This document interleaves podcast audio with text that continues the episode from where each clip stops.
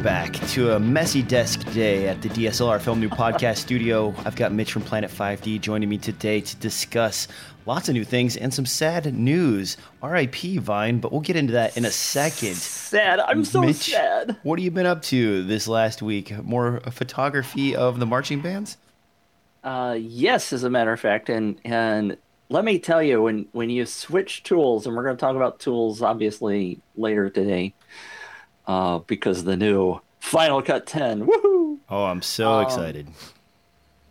When you switch from something like Aperture to uh, Lightroom, you know, I've al- I've always said that these things are all the same, right? I mean, it's just a different user interface. You still are going to do sharpening. You're still going to do this and that and all these kind of stuff. Uh, but I'm also throwing in uh, a new tablet, a Wacom tablet. Have you seen? Have I told you about that? Ooh, that looks fancy. Uh, so my daughter, I gave this to my daughter, who's an artist, um, some time ago because I thought it would be cool for her to do her art. Maybe she could do some computer art. Uh, long story short, she decided she didn't like it. Um, and I thought, well, I've heard about a lot of photographers who use Lightroom, but they also use the pen and the Wacom tablets. Uh, and I, I've always said Wacom, by the way, and I've it's been an adjustment to say Wacom because it's I've always thought it was Wacom. But anyway, uh, so I'm adjusting to that too. So it's it's just really frustrating because I'm like about two weeks behind on editing photos, uh, but I'm learning new stuff and I'm having I, Lightroom's really cool. So if you really want an awesome drawing experience slash Lightroom experience and you're a Windows user, here's something you should check out. It's uh it's called the Cube i7 and it's a generic uh, tablet from China, uh, but it has the Wacom uh, interface uh, screen from the Surface Pro 3, or excuse me, Surface Pro 2, installed on it with a 1080p screen. It's a $314. Comes with a good stylus and works with all the uh, Wacom, Wacom, however you'd like to say it.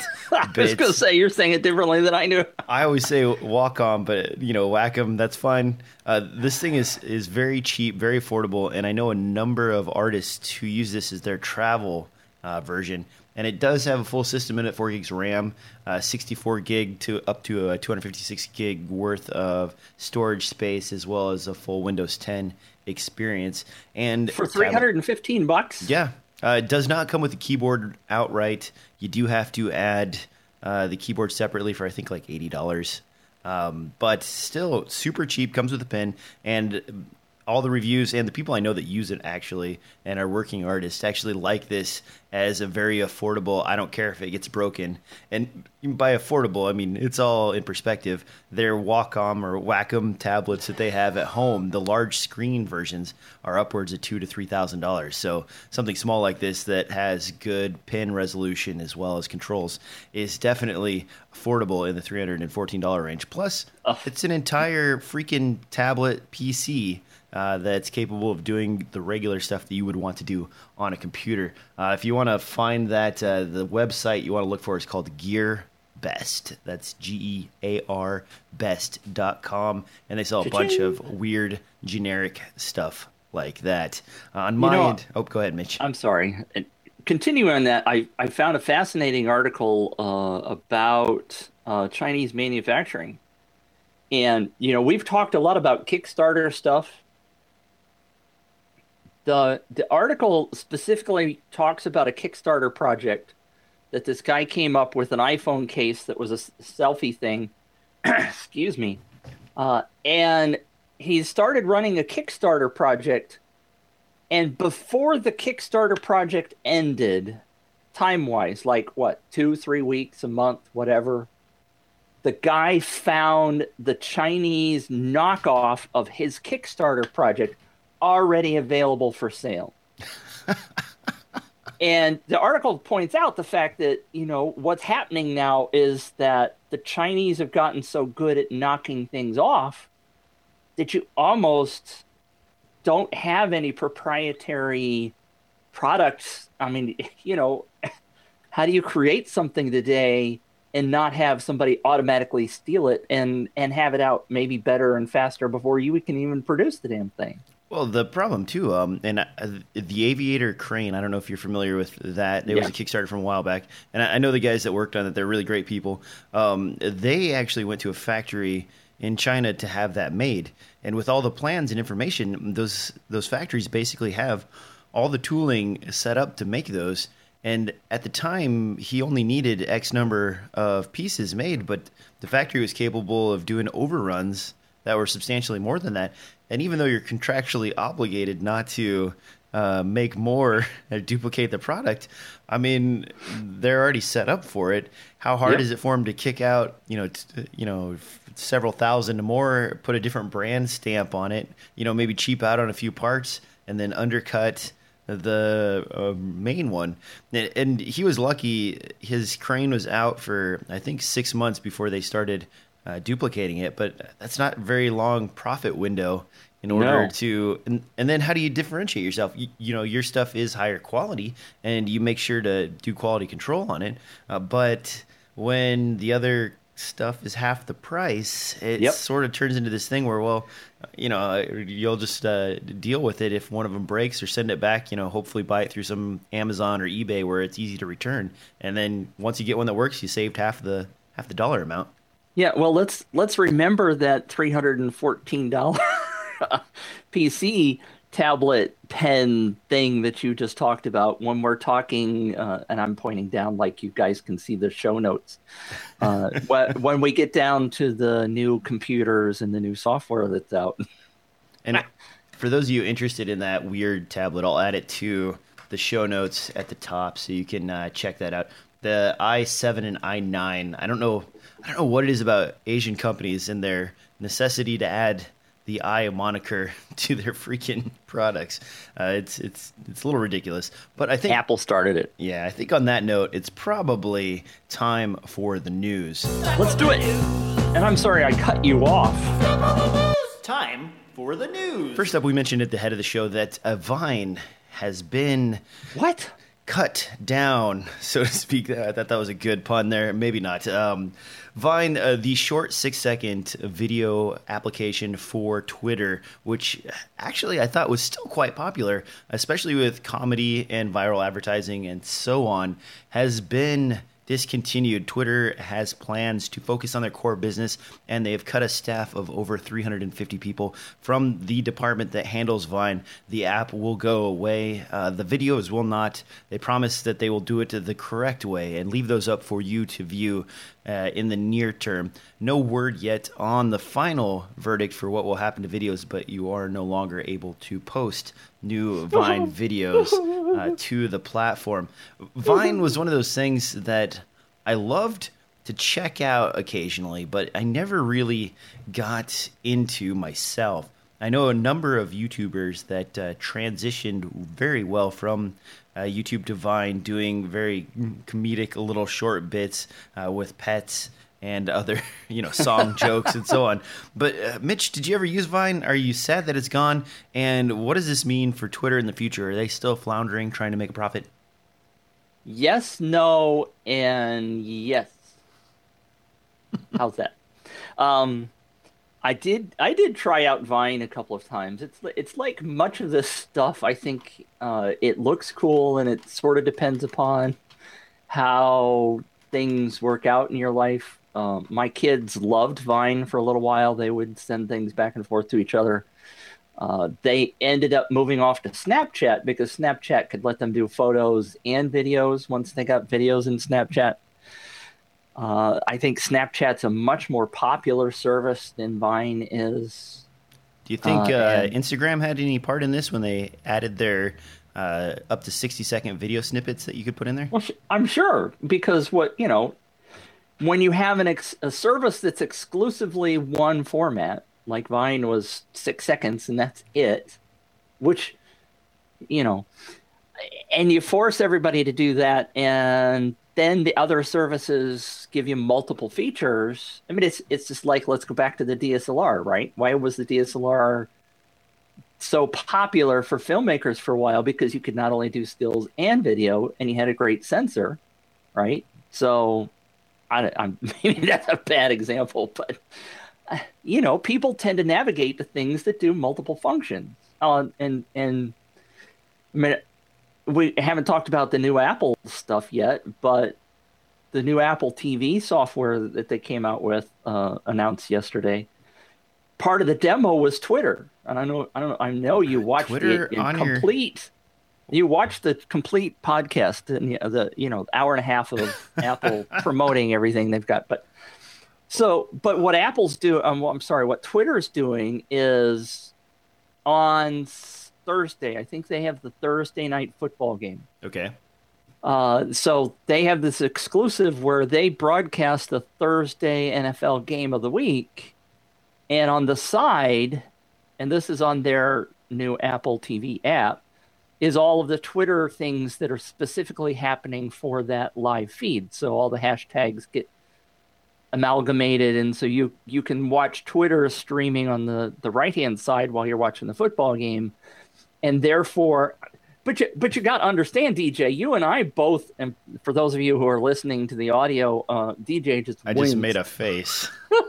and maybe those even on video couldn't see it because there's you know Google Hangout switching. But when my daughters watch a TV show now, uh, like you know, like the the ones they really really love, they are sitting there with their phones looking at the hashtags and and tweeting and posting on Vine, not Vine. We're talking about Vine dying, uh, but but that's sort of become a norm for the for the newer people. The old people like you and me are like, hey, I just want to watch the show, uh, but they're tying all this social media stuff into these things. So. Is Twitter going to die? Uh, to answer your last question, I think they're struggling, but they're certainly coming up with new ways to keep themselves relevant. Uh, I I don't use Twitter as much as I used to, but I was primarily using Twitter to look for news stories for Planet 5D when I used it.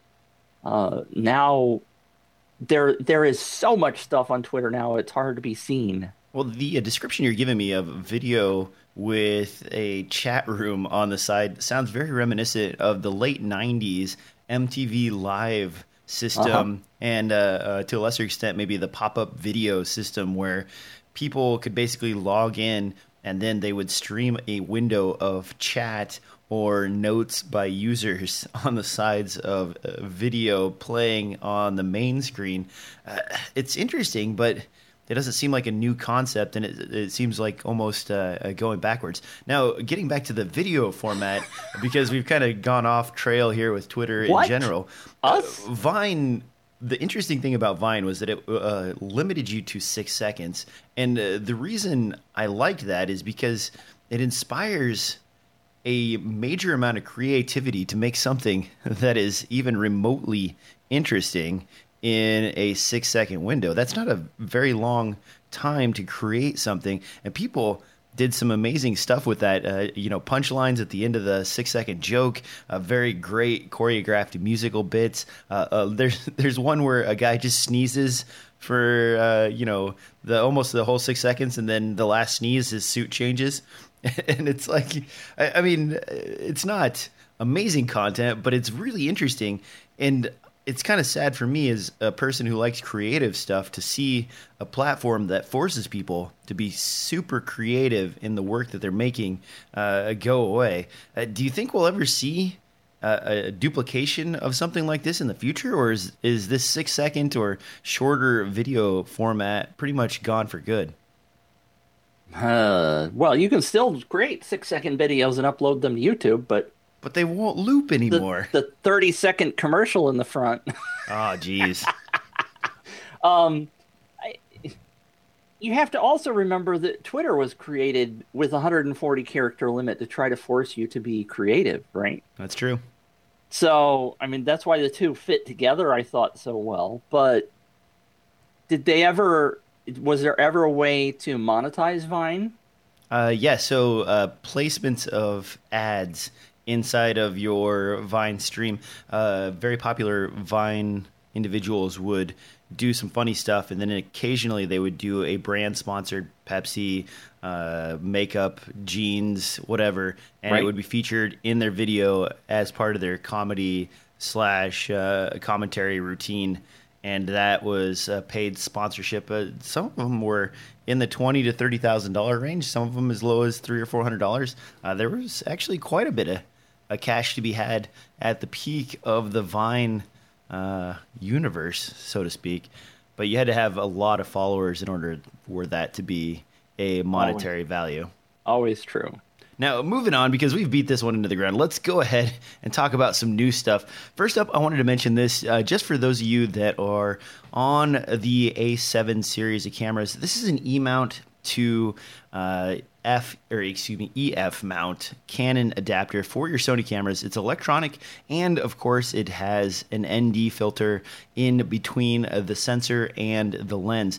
This is great for people who are using wide angle lenses and need to get a variable ND in there. Uh, the difference between this and Capcon's previous adapter is simply that they've added a little bit higher range. Uh, there's seven stops of variable ND on this. It still has the ability to take the ND filter out if you want to, and the sliding wheel, of course, is located at the top. This will set you back about $430.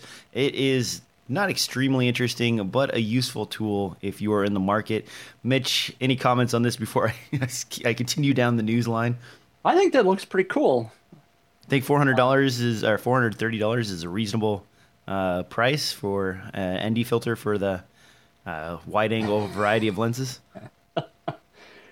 Uh, well, it does have an adapter function to it, so yes, to be able to combine the two, uh, why not slide in a speed booster while you're at it? Well, now this is full frame to full frame, so that would be a, a very complex. That would Okay. that'd be impossible, basically. Um, Okay. The issue I have with this, and it, it's not a, a bad thing. It's just that you can go buy uh, even a nice. Is it S- Singh-Ray? I think is the one of the higher end uh, variable ND filters. I have a couple of them laying around, Yeah. and I need to pay more attention to the brands. But you you can buy one of those for like hundred and forty dollars and uh, that would be like an 82 millimeter uh, diameter for very large lenses and that works for everything down to probably about 24 millimeter you get lower than that and the variable nds start to go wacky uh, this is good for 16 to 35 millimeter uh, but at that point you really need shallow depth of field in uh, a wide angle lens because even f2.8 there's a lot of stuff in focus and you could stop your lens down. Uh, how often are you in a situation where you have so much light that you need to stop down further than what the lens is capable of? And are, $430 is a pretty expensive proposition when you can buy regular electronic adapters for uh, Canon to Sony mount for maybe 80 bucks. Are they that cheap? Yeah, they're very, very affordable. Those Chinese guys. Hey, now, it could come from any country. Let's not uh, let's not just put it on one. All right, moving on down the line. Let's talk about this. This is actually something that is uh, fairly interesting. if you are into industrial video, which actually I have done a lot of in the past, uh, this is really exciting for you. This is a small, compact, super zoom, uh, 30x zoom range on a drone. And the reason this is interesting is not just because you can now zoom in on sporting events, but imagine for a moment, if you will, that you could provide a service of, say, inspecting a communications tower or looking for problems on a given device that is 50 to 60 feet in the air, or structurally checking the outside of a building for various damages at high altitudes without having to get a ladder, a crane, or some of the other things that are necessary. Or hey, maybe you need a serial number to replace a part off of something that is 50 feet in the air or 100 feet in the air. You can fly your drone up, zoom in, and grab this. This is the DJI ZenMuse Z30, and it is exciting for me. Mitch, how do you feel about zoom in the air on your drone? I'm I'm incredibly excited about it, DJ. Um, Good answer. well, let's just talk about how privacy could be invaded with this. Oh Hmm. man, that's Uh, yeah. The obviously we don't advocate anything like that, but and and that's where we haven't talked about it much, but I was just uh, skimming the the news and some country. Have you heard this? Uh, was it Sweden? I think yeah, Switzerland or Sweden, one of those two. One of those S words has has banned drones in public areas because of privacy issues. Which is interesting because um, you're still allowed to take photos and videos in public. yeah. I don't know. I haven't really researched that, but it, this looks fascinating. I mean, the one of the knocks on on doing uh, drone stuff has been that you've been locked into you know one sense or one lens and what it is, what it is. Uh, so being able to zoom in 30x is pretty cool. There, and I certainly see lots of uses for it, like you're like is shown in this article. There are uh, uh, drones right now that are capable of using a zoom, but most of them require multiple pilots and are in the uh, right. the eight propeller category. This actually brings it down to a price tag uh, that could be somewhat affordable, and, and to the point where a private operator could uh, simply start doing this as a side business or as a full business. The only thing I worry about is uh, with the new drone regulations and the issues that they have about uh, uh, doing uh, drone flying as a business. How does this relate to that? I mean, you have altitude limits for one, and uh, yeah, you know, obviously, at some point, if you're doing something like that, maybe you're going to fly your drone up over the 500 foot range, uh, especially if you're checking towers that are uh, you know, required to have flashing lights and so on. I mean, you get to the altitude where a strobe or a red light is required. I mean, that's plane flying level. How would you police something like this? And uh, do you think the regulations will adapt to cover this sort of inspection in the future? no, these are two difficult questions for this early in the morning. I think the answer the answer is no. You can't you can't uh, I mean, it's just like uh, I feel like I'd have to ask for a, you know, you almost have to have a license card. You know, okay, are, you're going to do this inspection. Can I see your permit for flying this drone? Okay, you're good to go. Because right. you know, 28 minute flying time. You get up there, you do your inspection. The guy forgets the drone plummets to the ground, takes off a child's head, kills three puppies, and bam, you are in trouble the problem with policing these things is there aren't enough police in the world. It's it's just like building the wall. It's just not it's just not feasible. It's just not. Uh, obviously, there will be. I mean, it's it's like speeding, right? I mean, you can speed all you want until you happen to go right by a policeman or or uh, a speed zone trap with photos. So it's still the Wild West in a lot of it, but you should follow the regulations. Don't try to do stuff. Uh, I notice on the website, um, somebody eclectic guy asked what the price is.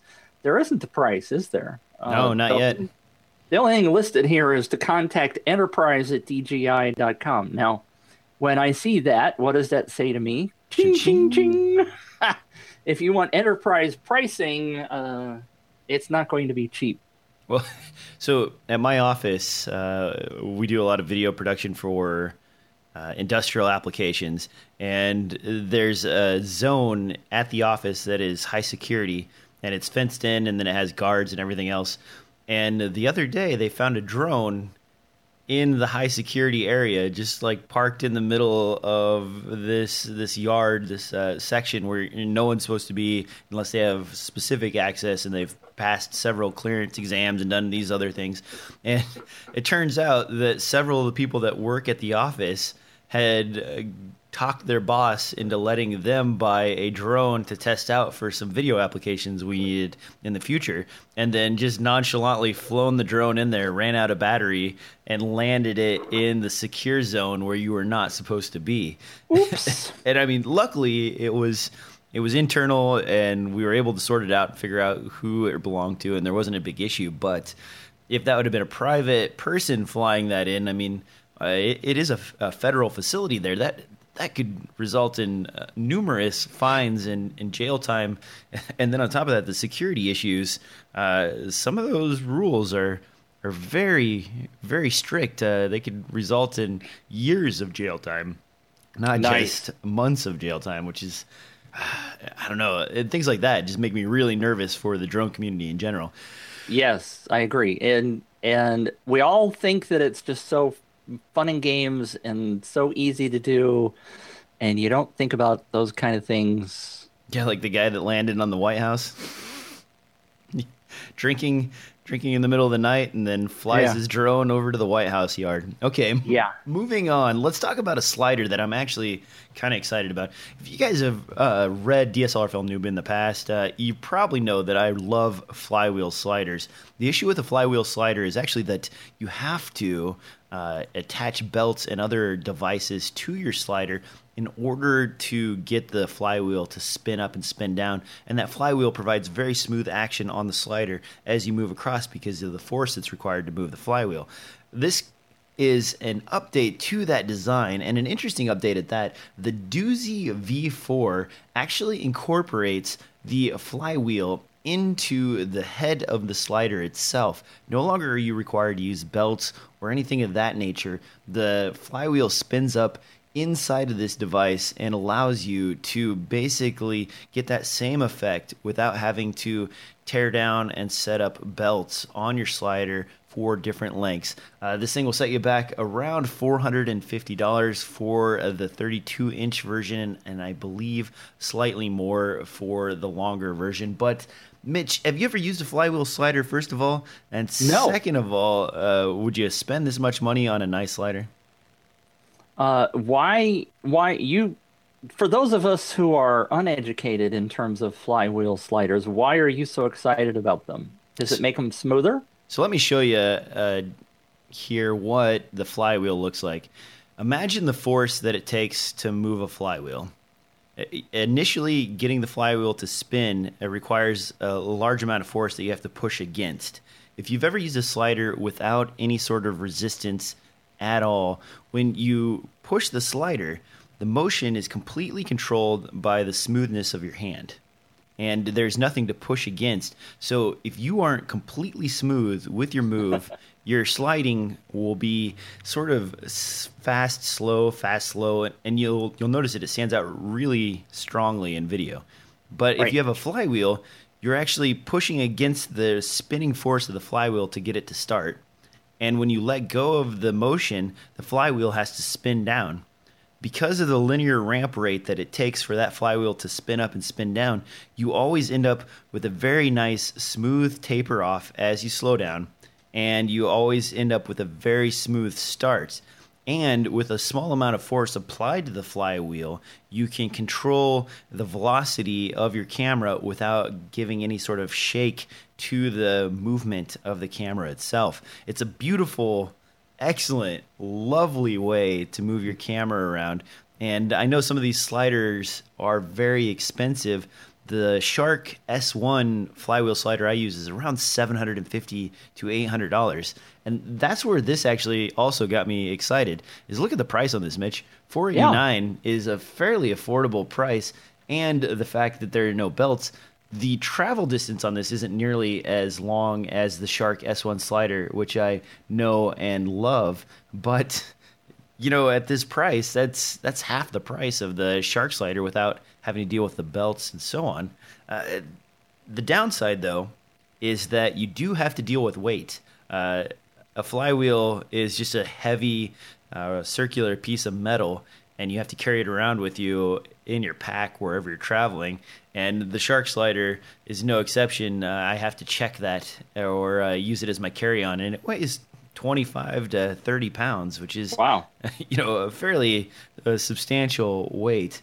Uh, with all that in mind, Mitch, you gonna buy one? Uh, no.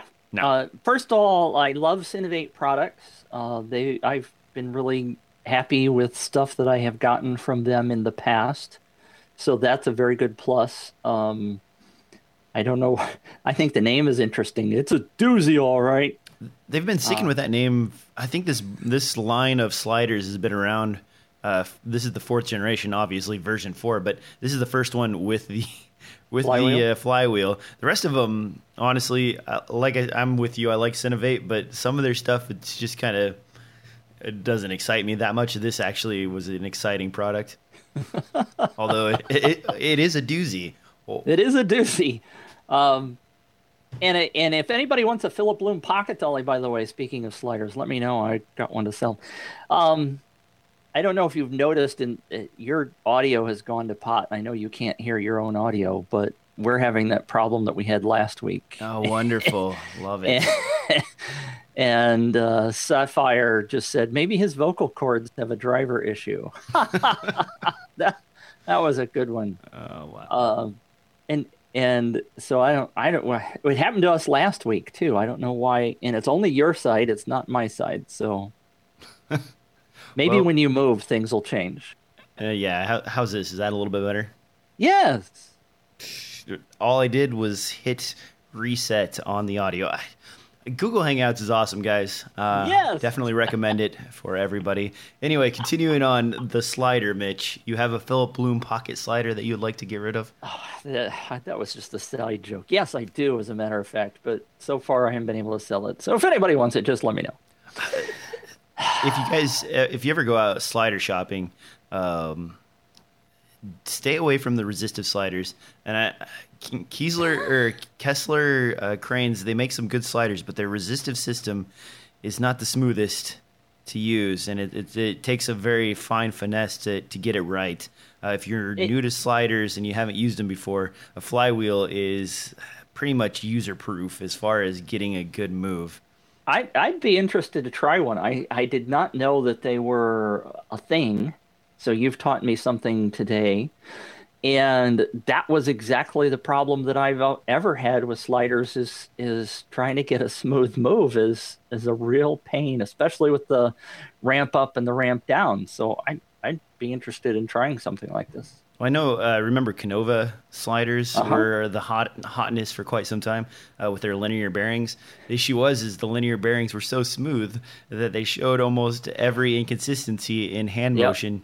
Uh, you almost had to use like a rubber band or something like that and put the brake on just a little bit to pull and get sort of somewhat smooth. But I, I, I feel like I have very stable hands, and I always had trouble with that. As soon as I got well, a, a flywheel slider, it changed my life and even the like the Philip Bloom Pocket Dolly slider has this uh, handle on the end that is you know you're supposed to be able to smoothly spin, and I could never get that right either. So yeah, you really have to keep your your hand moving at a, a, a very consistent rate.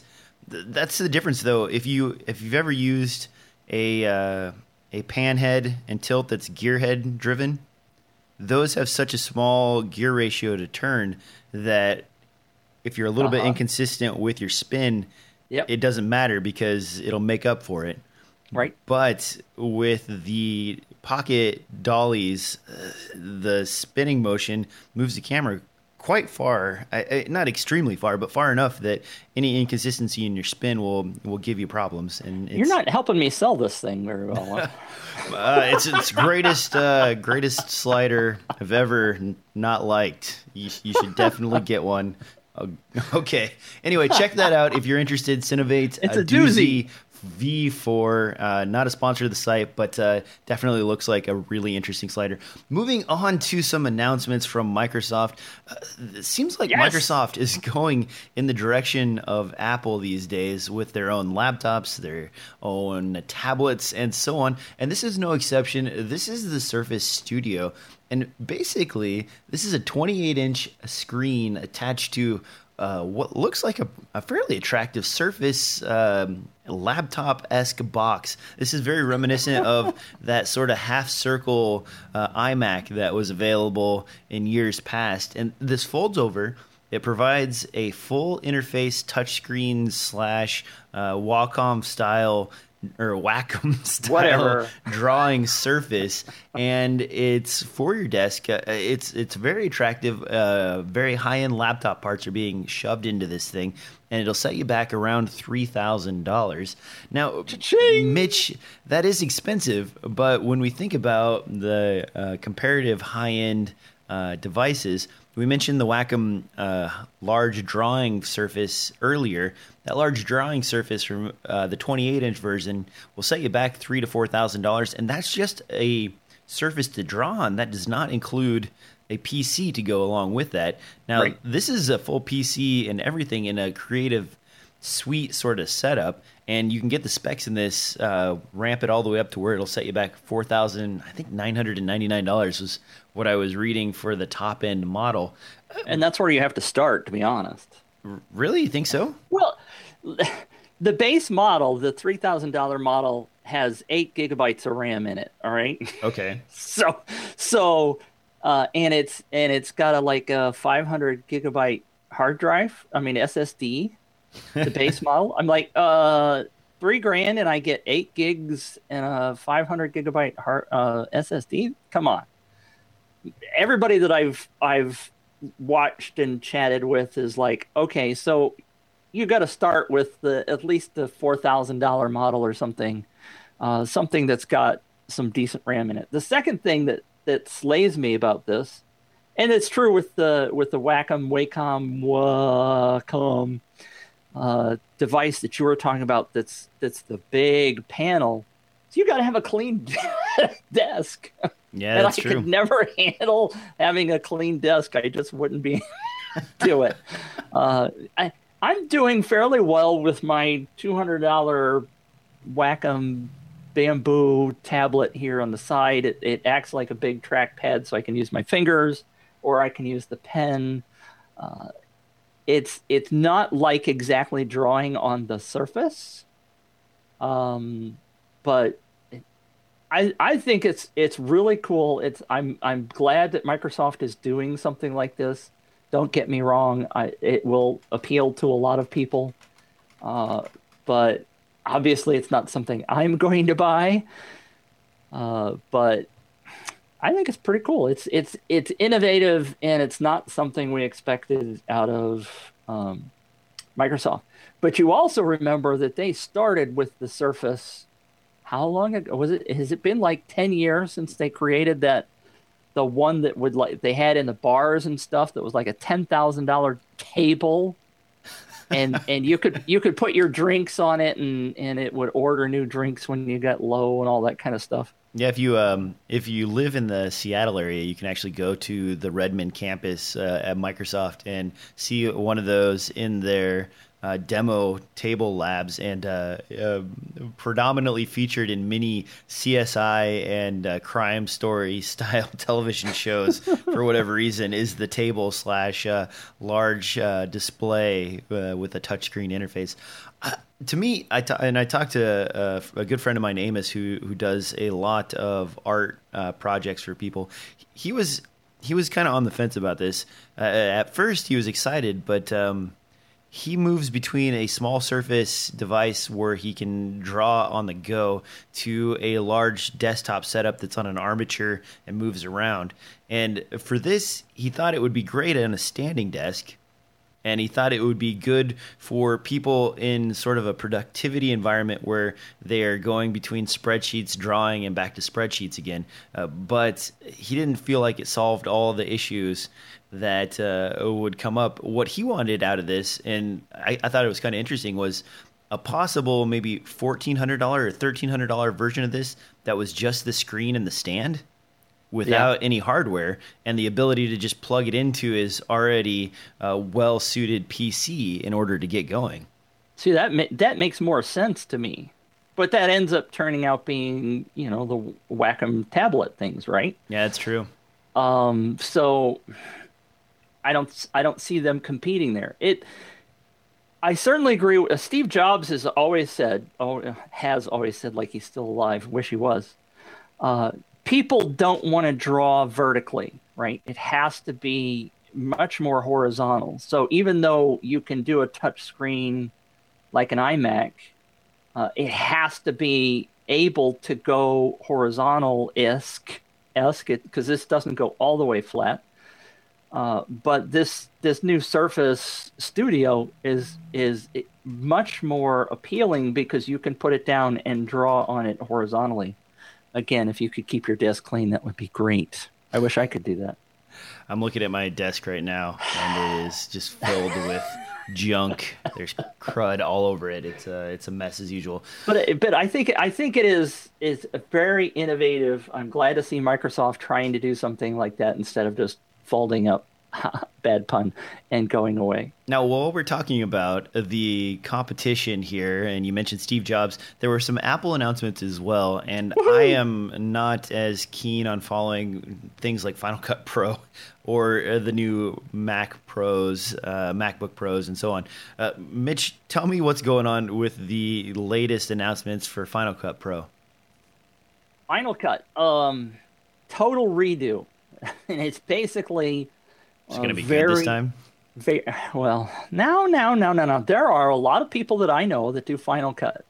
Uh, Final Cut's an awesome piece of, of software, and it's gotten a bad rap, and Apple definitely screwed up the launch. Uh, there's a couple of things that are really nice about it. Number one, the fact that they actually came out with an update. Uh, there have been a lot of rumors, people suspecting that Apple was giving up on Final Cut, just like they gave up on Aperture. And to see them uh, actually come up with something new and really appealing, and not just a little minor blip upgrade, is is impressive to me. Uh, it it reinforces that they haven't totally given up on the professionals and just ceded everything over to Adobe. Now, that being said, of course, I'm still pissed off that they gave up on Aperture. Uh, but now that I'm losing, losing, using Lightroom, uh, it's it's a pretty impressive program, and I'm, and I and I'll go back and I'll say so. Let me hold on to this thought and go back to um, the the U user interface is so different on this version of Final Cut, and I downloaded it, installed it last night, and I went, "Whoa!" Really? Because it's it's things are still sort of in the places where they were, most things, but there are lots of little nuances. Uh, they've flattened the UI completely. They've gotten rid of a lot of the fancy icons and stuff. Uh, but there are things that used to be in the center of the screen, they're now in the top, and they make more sense being where they've put them. Uh, but uh, the folks over at, and I'm just, uh, Ripple Training, uh, I'm going to post a story this morning on Planet 5D about the Ripple Training. They have released uh, six or is it eight videos that are like five minutes a piece to get you through the user interface changes uh, they've obviously had their hands on this for quite a while. And they're also selling a two hour training program for 40 bucks, which uh, I have not yet had a chance to look at. Uh, but having been through the conversion from Aperture to Lightroom, and I've men- mentioned that several times on the show, it's really nice. I'm taking a training class from a guy here in St. Louis. Uh, it's uh, every week on Mondays for eight weeks. And I have learned so much more about using Lightroom than I would have done if I had just done it on my own or spent hours and hours trying to surf through a million different videos on YouTube. I still advocate that getting training is very beneficial. And if you can find some training, like for example, this one, this $30 training from Ripple, and again, I haven't seen it yet, but there are preview videos. There are eight videos to get you through the user interface changes are wonderful. The first video is like six minutes and they, they zip through the entire user interface and where all the things are compared to where they used to be.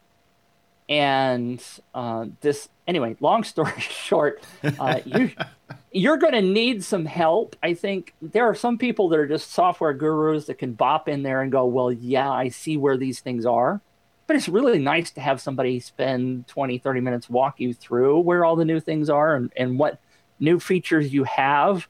I mean the, the feature list of new stuff is monstrous. Um, how does it compare to adobe premiere? I don't know because I, I don't ever use premiere so i can't tell you which one. Uh, it's it's kind of a leapfrog thing. You know i think there are probably some features in the new final cut 10 that aren't in Lightroom, but they'll be in Lightroom in a couple of weeks, you know? So I don't know. It's it's it's great to see Apple continue this. I was afraid they were going to kill off Final Cut. Uh, I like Final Cut because that's where I was born and raised, and so I don't really want to move over to the other tool. Now, what about uh, some of their lower end stuff? You know, you mentioned that they got rid of their photo editing system. What about iMovies? Is that going to die off eventually too? I no, I think iMovie is going to stick around for quite a while. Um, it's I don't know that much more that they could. Well, I don't know. They probably could come up with a lot of things to add iMovie and make it me a Final Cut light. Um, iMovie works really well. I don't I don't know why they would get rid of it. It's it's things like iMovie and Photos are great tools for the basic user to get in and do stuff and it they come free with the operating system with the Mac when you buy it. So why wouldn't they include that? Because that's just a, a selling feature, and it costs. I mean, relatively speaking, the amount of money that they spend on upgrading those and maintaining those is nothing compared to the hardware that they sell because it's all integrated. Um, so I don't see that those would ever go away. Uh, the reason I now, ask is uh, there's a, a huge difference between Premiere Elements and Premiere Pro as, in terms yes. of editing.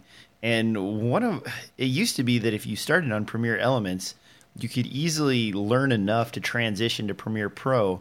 But in the modern iteration, Premiere Elements, if you learn how to use that, you will be lost in Premiere Pro because the editing interface is so much different. And the I've never used iMovies, but the people I've seen using it, it looked uh, quite a bit different than Final Cut Pro. Is is it the same transition, or is it enough to learn one and then go to the other? I think that it's the latter. I think iMovie and Final Cut are close enough siblings that you can go from one to the other. Okay. My wife, and it, I love my wife, and and bless me, I'm not saying anything negative about her, but she's not a techie, geeky, uh, programming kind of person like I am and she went from iMovie to Final Cut, and she's using Final Cut now. The other thing that I didn't say that's a major, major difference here is that Final Cut update. Excuse me. There's a tickle. This update is free, uh, and uh, Sapphire posted in the chat room. I would love to move to Premiere, but I can't afford the monthly fee. If you already own Final Cut 10 and I think it's $49. Uh, this upgrade was free. They did not. Ch- this is not like a new generation. They didn't move to generation 11 or anything. It's just a free upgrade. So you're getting some massive new features from Apple for no additional cost for those of you who already own it. Um, yeah, uh, mentioning the fee, I was, I still am a little frustrated uh, that Adobe moved to a, a, monthly fee subscription. It's forty nine dollars a month. It is expensive. I get mine for a little bit cheaper because I've bought full versions of Premiere in the past. I think I pay thirty dollars a month for mine, so I, I save nineteen dollars. If you do, and this is a pro tip or a, a cheap tip, whatever. If you have a family friend, family member, or anybody else that you know that is a student, uh, the monthly, the full Adobe Suite is I believe eight ninety nine on sale if you catch it at the right time a month for the year.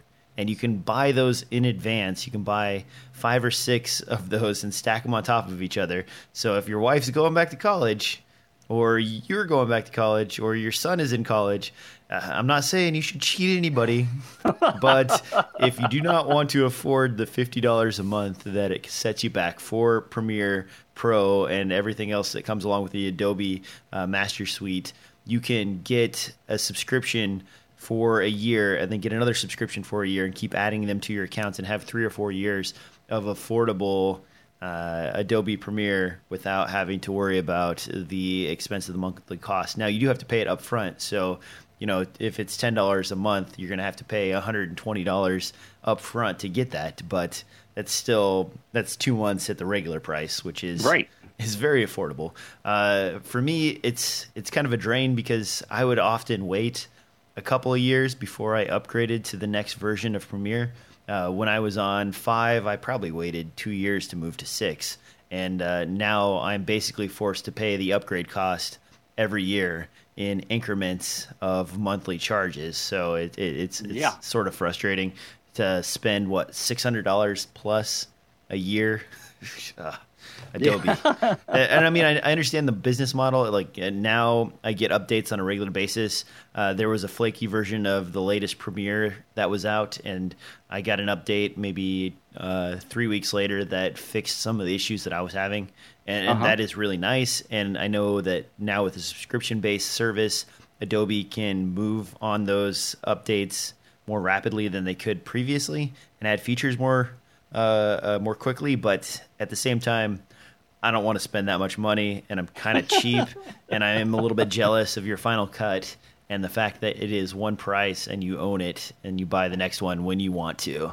Okay, I'm wrong. Eclectic Guy says it's currently Final Cut 10 is 300 bucks. I was wrong. Uh, That's still but, not bad. I think I paid fourteen hundred dollars for the Master Suite last time I bought it outright. Right.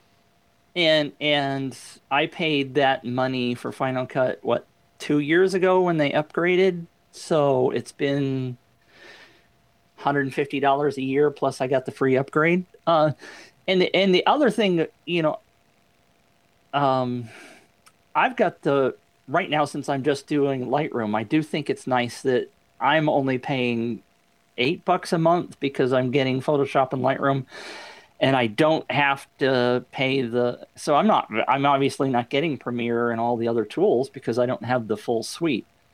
Uh, but it would be kind of nice uh, if there were a way that you could just pick like like say I wanted to do Premiere, but I didn't want to do all the other tools Yeah, and and paid just you know 10 bucks a month for that as opposed to the full $49 or whatever That's a very good point. I, I have a huge list of stuff I have access to as a master's collection, you know, paying for the full suite, but uh, three quarters of the stuff is not stuff I use at all. I Uh-huh. mean, I'm not doing web development.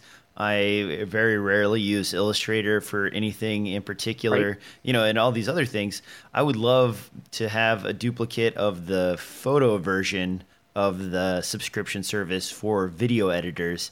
That was just the basic package of right. uh, Premiere, um, Audition, and uh, After Effects, and maybe SpeedGrade. Uh, uh, those those four things right there would be that would be pretty much my entire uh, Billywick. I could even I could go without Photoshop. You know, I'll, I'll use GIMP if I really have to. you're one of those guys I mean, well, Photoshop is one of those things where it's like you you need it occasionally, but you need it so rarely that you could feasibly, you know, get away with some half half-ass method of creating the exact same thing. And, and for me, I don't create a bunch of stuff all the time in Photoshop. Uh, You know, I'll use Lightroom quite a bit, and occasionally I'll do some text or some layers in Photoshop. But I, I could accomplish probably three quarters of that in other software if necessary. Now, speaking of software, let's talk really quickly about the Windows Creator, which is the next release for Windows 10. Uh, they're going to be adding a bunch of little bits and pieces to Windows. This includes stuff like a audio editing system that looks very similar to GarageBand. It also includes a new version of MS Paint. Uh, for those of you who are really missing out What? on uh, MS Paint, uh, the the uh, the classic horrible uh, picture editing, not picture, I wouldn't even call it that, the drawing application that comes native with Windows. Uh, they're going to be adding a 3D uh, drawing application that is called uh, MS Paint 3D. Uh, these things together are supposed to make Windows more accessible to people who are doing creative things like um, making music, drawing, and 3D printing. Uh, these are also things that we've basically seen on the Apple side of things for quite some time. Uh, Mitch, you excited about this at all? Do you care? Is this something you're going to uh, run out and No. mess with? But yeah, I am never going back to Windows. First of all, so no, this isn't appealing to me. Um, I think it's good that they're finally getting up to par with what Apple has been doing in terms of having bits and pieces uh, to be able to give people tools without having to buy another piece of software. Uh, but I'm sorry, no, I'm not. I'm not going to Windows for this. All right, well, that's it for that particular section. Let's move on to something really cool. I've got two more things I want to touch on before we get out of here. One is this, and this is actually a Kickstarter. Um, first of all, let's start out by saying this is already in production. Uh, these guys are just uh, we're trying to get enough orders together in order to make it a little bit more affordable for people. At seven hundred dollars, this is a three dimensional laser projection system that allows you to draw up to 200 vectors and produce those vectors at a range of 60 frames per second, which means you could actually do 3D models similar to something that you would expect out of, I don't know, maybe a holodeck of some kind uh, on your desktop. Now, the practical applications for this are, are fairly limited, uh, but the fact that you can have holograms floating on your desk is pretty darn cool at a price of $700. Mitch, did you get a chance to take a look at this Kickstarter? I saw the. I didn't see the actual Kickstarter, but I saw the video on Wired or something like that yesterday, and uh, it's it's pretty cool uh, to be able to basically show a hologram like they did in Star Wars in midair somewhere. Pretty impressive. Uh, I, am just not sure what the hell anybody would use it for. well, I mean, it maybe maybe presentations of some kind at this point, but uh, it's a good start. One of the things uh, I put in the show notes, and I just thought this was kind of fun, is if you think about the history of video games, uh, the initial video games were vector based because they were easier to create. You had stuff like right. uh, Asteroids, and those are games that still sort of hold up today because they didn't have any sort of uh, sprites that they had to draw out or you know images. It's just lines.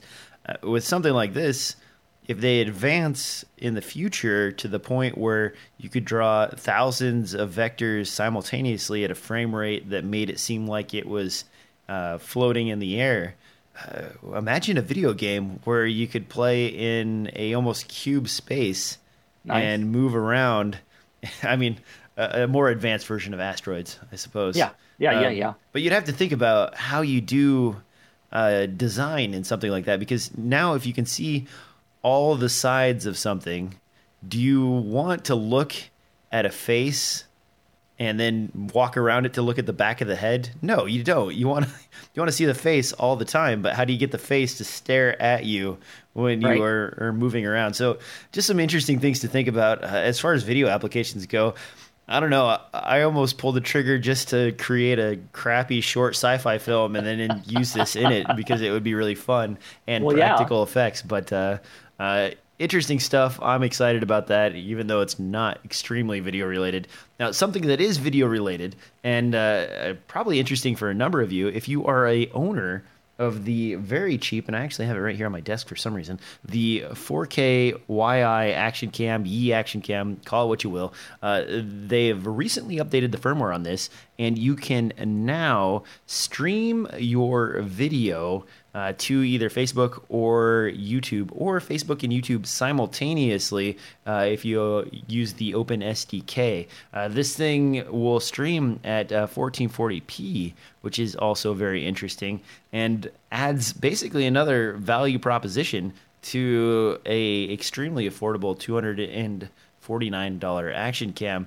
Now, nice. Mitch, in the past with a GoPro, uh, Hero 4, and so on, you had to have a backpack in order to do some of this stuff. Do you think that's a, a proposition that will entice people to move to a camera like this? And what are you going to do? What are you going to stream? Uh, you know, what event do you want to stream with your uh, YI Action Cam? I want to stream the DSLR Film Noob podcast, so you and I could both. Uh, wait, that would be separate streams, so that wouldn't work. The users wouldn't like that. So, uh, I don't know. I, I still haven't found a whole lot of usage for uh, Facebook live streaming. Eh, you know, it's interesting. Speaking of that, um, it, and maybe other people are different, but I I keep going back to the ability to have live conversations like Skype. Um, And when my oldest daughter went to college, we we made sure that we could Skype and we could uh, use Apple FaceTime so that we could, you know, have a conversation every now and then if we needed to. And I don't think we've used it once because everything's text these days. I mean, Yeah. everybody is so fascinated on on doing that kind of stuff. We don't need the necessarily live interaction. Although I'll go back and say that God, I wish we would use the phone more often because texting takes forever. Well, and sometimes you just Uh, can't get the information across Right. in a text message. Right. But I, I, I, I was on Facebook yesterday and one of my friends uh, posted a video. And I was like, well, this must be interesting because he never posts a video. So I started watching it. And it turns out he took his car through uh, one of the, a car wash, an automated car wash, and recorded the whole thing and posted it to, vi- to Facebook. And I'm like, What? uh, okay. I happened to be getting ready to go somewhere, so I left it running because I kept thinking, oh, there's going to be a joke or something at the end. And no, the car wash ended and he drove off. And I'm like, okay, why did I just waste my time on that? So I'm not answering your question very well, but I don't, I don't, I don't have anything that I need to live stream. Well, I Other, thought it might be than might be fun to ahead. stream kids. You know, like if you have Yeah. if you have grandchildren, you know, hey, hey uh, Right. look at Grandpa, he's playing. You know, grand or the kids are playing over here, or you know, uh, it might be a little bit on the gruesome side, but. Uh, some people like to join in the delivery room, and you know, you stream something weird like that. Uh, I, I don't know, uh, life events, I suppose, graduations, things like Yeah. that. Uh, in the chat room, uh, several are mentioning uh, concerts. I, I would, I would worry about the quality of audio. Oh, yeah. from something like that in a concert situation. Um, I don't know. Uh, My wife and I, uh, when I have to travel for projects uh, around the world, uh, we use uh, videos to to talk. You know, the live view sort of thing to talk to each other uh, because in those times you're away from each other for a month or two at a time, and having a uh, video interaction is a little bit more personal than having a audio or text interaction. Uh, that said, uh, when I'm not away, uh, I completely stop using that feature, and it sounds like that's sort of your thing too. Yeah. Uh, streaming stuff. I mean, if I'm doing something really crazy and cool, I still want to film it, edit it, and put it back together again. uh, you know, no one's gonna know whether or not I did that yesterday or five days ago. And Yep. frankly, do you think they'll really care? You know, if the footage looks better because I was able to edit it as opposed to live stream it. Now there are interesting applications uh, like the uh, skydive from space that uh, Red Bull sponsored. Nice. That's really cool to watch live. But even that, when they say you're watching it live, how many minutes behind the actual jump were the viewers? Uh, Yeah. You know, maybe 45 minutes, 20 minutes, 15 minutes. You're not really live per se. Even live TV isn't live. Is it that much of a detriment? Well, it might be to the interactive community if there's a chat room involved, uh, such as this one down here. But uh, otherwise, you know, I would rather wait a couple days and see it uh, well done. And it, it, it's fearing to me, or I'm, I'm fearful of people like you mentioned, the car wash guy. You know, great. Um, you're gonna set up your live action cam and do dishes. Nice. Watch you do dishes. Maybe I mean maybe someone's into that. Maybe they are. But uh, that's so much content coming out that has nothing to do with anything no one wants to watch that it will flood the market and push down the good content that will be buried in the sea of other junk. Yeah, and, and we are are definitely buried in content. Um, are you in a hurry to get out of here? Oh no, I got a I got a few more minutes. What's up? Okay. Well, we didn't talk about the new MacBook Pro. Do you okay, lay it on me. Lay it on me, man. Did you see anything about the new MacBook Pro? I did not catch the announcement and I was rather busy last night, so Okay. I missed everything to do with the new MacBook Pro. Uh, so the new MacBook Pro is insane. Uh, it's not. Did they make it uh, 1.2 millimeters thick? Yes. Um, and and God, I I don't know why they have decided that thin is the ultimate marketing ploy. Apparently, it works. Um, I love the chat room. Oh boy, here we go. Uh, so they've added a an OLED strip at the top of the keyboard and removed the function keys. Now this I think is brilliant. Uh, what I what I'm waiting for, however, is for them to remove that. And if you're watching live, you can see Deejay scrolling through uh, that and pointing to it. Uh, the fact that that toolbar is there is just phenomenal and it's very functional. Uh, the ability for the operating system to change the contents of the visual floating toolbar and be able to use it as a touch screen. Uh, I really like that concept. What I would like to have is that on my trackpad or on my Wacom tablet, like I'm I'm using now, uh, as a or or even you know on the trackpad itself. I have an iMac and I have an external trackpad that I use. Uh, as opposed to right now, the only place you can get that and use that is on the brand new MacBook Pro. So it's rather limiting. It's a great, cool little feature. Uh, the negatives of the MacBook Pro are costs. They've raised the price like two to four hundred dollars, uh, and the the base price is fourteen ninety nine, whereas the base price of the thirteen inch used to be, I think, twelve ninety nine. Okay. Um, and and uh, the upper end price is like twenty four ninety nine, I think, or twenty three ninety nine. So it's the fifteen inch is just crazy. I think that was I think the base price of the fourteen or the fifteen inch was nineteen ninety nine. So it was just right at two thousand. So I'm I'm pretty sure they've gone up four grand or four hundred bucks. Um, it's a slick the, looking device. I'd love to install Windows on it. uh, and and the side part of it is that uh, it has the new keyboard, which I tried out the keyboard that they put on the 12 inch, and I didn't care for it. So uh, they say they've changed it slightly from what the 12 inch keyboard was. It's very flat, flat keyboard. And they have removed all of the ports ex- and converted them all to USB C uh, ports. So what used to what you where you used to have USB ports and Thunderbolt ports and uh, the Mac uh, the why can't I just suddenly come up with it? the the power cord the, the mag mag free power cord where the would just pop off if you accidentally bumped it. Uh, they got rid of that. That mag, was a, amazing. safe, yes it's it's amazing that they got rid of that. Uh, but I saw that coming, frankly, because the 12 inch that I was talking about a minute ago didn't have that. If, if I recall, it doesn't have that. It was they went to the USB MagSafe. Thank you.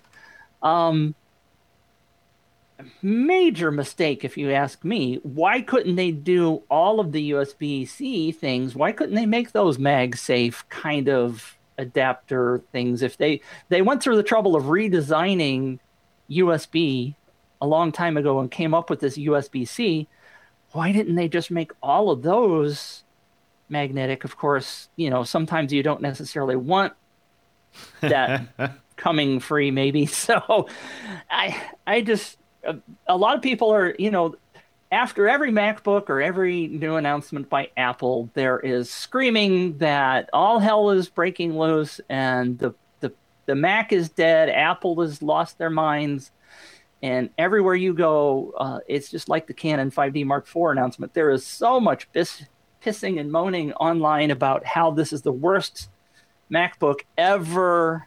Uh, and Steve Jobs will be rolling over in his grave. I've seen that half a dozen times now, wasn't there uh, something uh, with the keyboard? Did they remove uh, like a function key or? Well, that's yeah. They removed the entire row of function keys and put that OLED strip there. So okay, there so no there, there's keys. no function keys, period. And now they have Correct. this the touch strip.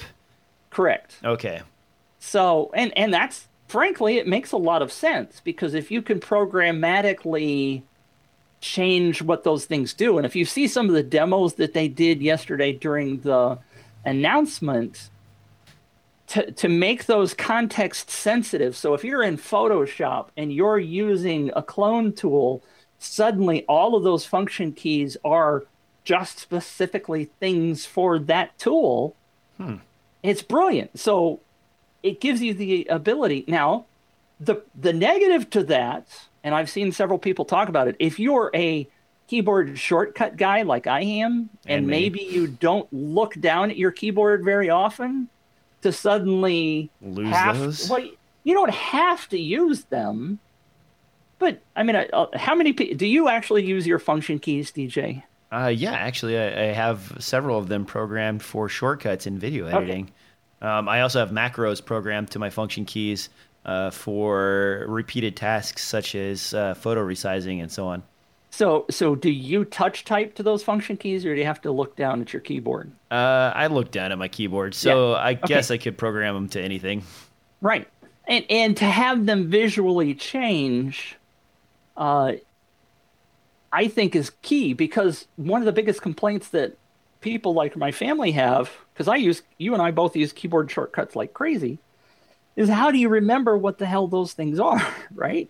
I mean, I know if I hit Command Option Shift L in Lightroom now, I can do a specific function.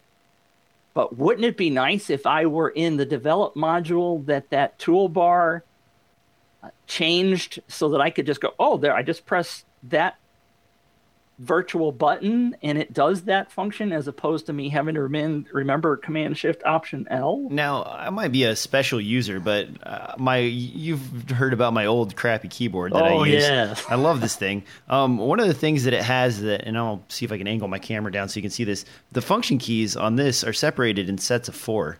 So right. when you are heavily using the function keys, uh, four at a time, if you think about the way I have these programmed, uh, a set of uh, F5 through F8 are set up to do my trim, pause, play, and cut. And those four functions I can sit and walk through on a regular basis. Uh, right. If they were a touchscreen interface, I think it would it would still be almost as convenient as what you're describing. The issue I have with that whole uh, strip is that while you say yes, you can have program aware features on there, that requires programming on the part of the application creator in order to properly int- implement. And if there is only a single device that is capable of utilizing that particular yes. feature, is it going to be worthwhile for uh, developers to create an extra thing uh, that they have to do work on and manpower requirements for only a small group? What I, I think MacBook Pro users only represent maybe 10 or 20 percent maximum of the uh, of the mobile PC slash uh, laptop market. I, I think it's a very interesting question, and I like I said when I started ranting about this, uh, the fact that I want that toolbar on other devices, uh, like my Wacom or my trackpad, as opposed to it just being only available in the MacBook Pro, is exactly what you're pointing at. Now, I think it eventually will be on multiple devices. Okay. I can imagine that Apple is working on a new keyboard for the iMac, which needs to be refreshed. Uh, Three hundred dollars later. Yeah, exactly, and and like Apple needs more profit, right? um, but one of the things that's very very interesting that is untalked about so far, I, have only seen one person mention it, uh, is what is the ramifications if you watch the demo that they did yesterday? This MacBook Pro uh, although they they limit you to 16 gigs of memory, which is very surprising. But maybe you don't necessarily need 32 gigs of memory, based uh, on the uh, way they've improved the. We need all the system. memory. I know, and and I, I I severely question their concept here for not letting you have 32 gigs of memory on that. But in their presentation, they talked about uh, two things fascinating. And don't let me forget this. And, and if you have to go to work, let me know. Uh, number one is they showed uh, a 5K monitor that is not an Apple monitor. So they have worked with LG and they have I think what they're really basically saying is they're not going to develop external monitors anymore. So they have specifically worked with LG to create a 5K Retina like an iMac screen specifically designed for the MacBook Pro. Huh. Yeah, that's a big huh because I don't think they're going to do uh, external monitors anymore. And maybe they don't need to because everybody buys the other ones anyway because they're cheaper, right? That's true. And they're um, of the similar quality. And so so working with LG makes a lot of sense. So they they showed especially with the with the USB adapter the LG monitor has three USB C slots in it, by the way. So you could just have one plug, like a dock. You could have your your external monitor with all of your devices, like your hard drives and all that kind of stuff, and then just have one cord, which is also a power cord, by the way, coming to your MacBook Pro. So you you have, if you buy that LG monitor, you have an external dock and an external monitor, and you just have one cord that goes to your laptop when you when you come home to work. Hmm. That doesn't sound which is, bad.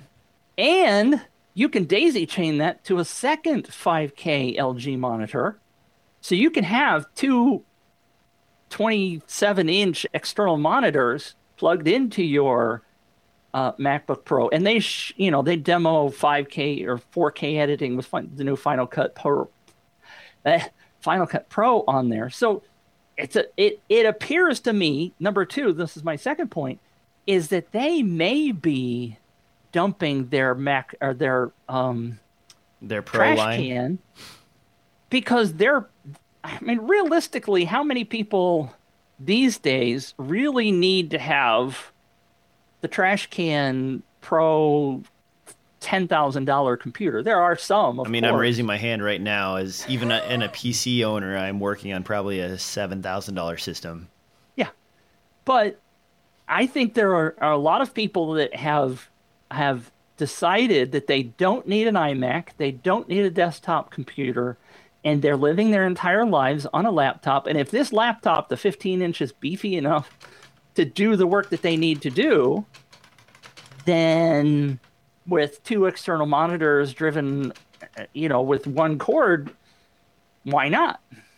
I don't know. I, I it just it just kind of had that feeling to me that they didn't want to be selling that extra that new that MacBook not MacBook Pro the Mac Pro. What are we what are we talking about for graphics cards in this guy though? I mean, uh, you're mentioning all these uh, high end editing applications, but the key feature of the trash can was dual GPUs uh, right. built in, and while they were soldered on and, and non-replaceable, which is uh, frustration in and among itself, they were still of very high merit. Uh, are they squeezing something amazing into this thing? Are you going to be able to get? Uh, are they finally going to move Nvidia, or are we getting a GTX, or is this still uh, um, going with the uh, AMD side of the house with the Radeon I, card?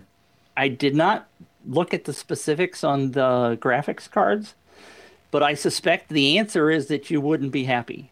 Ah, that's usually but, the case. I mean, yeah, and and several people in the chat room. Uh, Stan Perry said, "I love the trash can. I need the trash can." Um, and I don't know. Maybe maybe they're going to continue, but the the Mac Pro is what four years old now. I mean, they are way behind in updating that.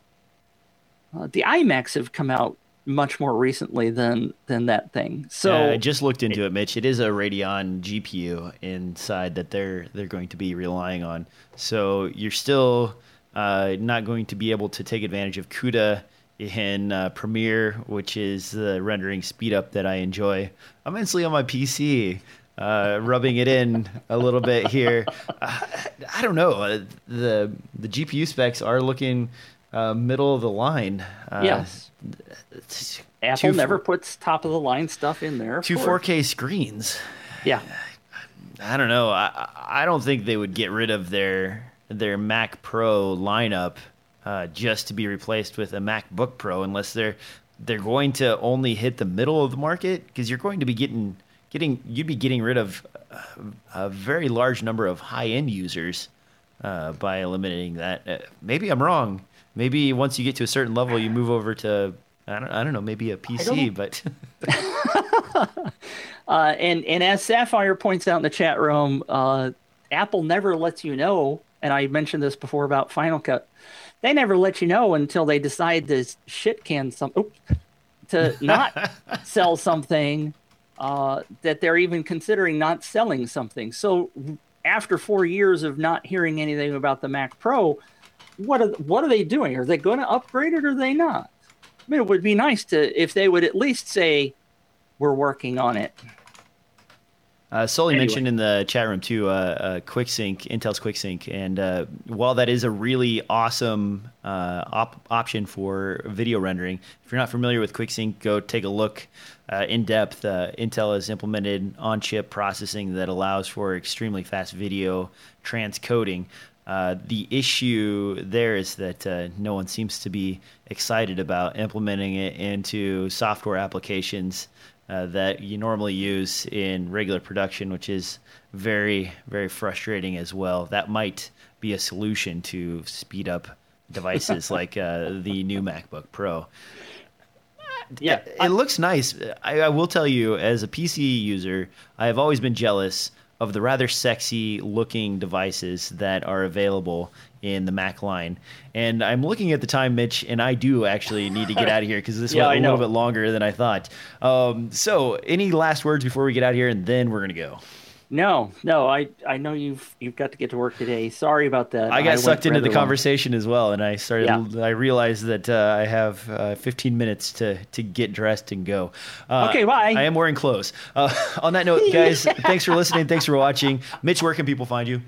Planet5D.com, PlanetMitch.com, Planet Mitch on all social media. And uh, on this end, you can find me at DSLRFilmNoob.com. You can find me at Twitter, or on Twitter at DSLRFilmNoob. On YouTube, One Lone Door channel. You can find this podcast in SoundCloud, iTunes, and anywhere podcasts are distributed. We appreciate a like, a subscribe, and write some comments, write some questions, complain, do whatever you want. we love to hear from you. We love to read those. It's great to interact with you guys. And thanks for showing up live for the chat room. I mentioned that live is dead, but live is not always dead because it's great to talk to you guys in the notes and in the chat room while we're talking. So thanks for watching. Thanks for listening. We'll see you next time on another episode of DSLR Film Noob Podcast.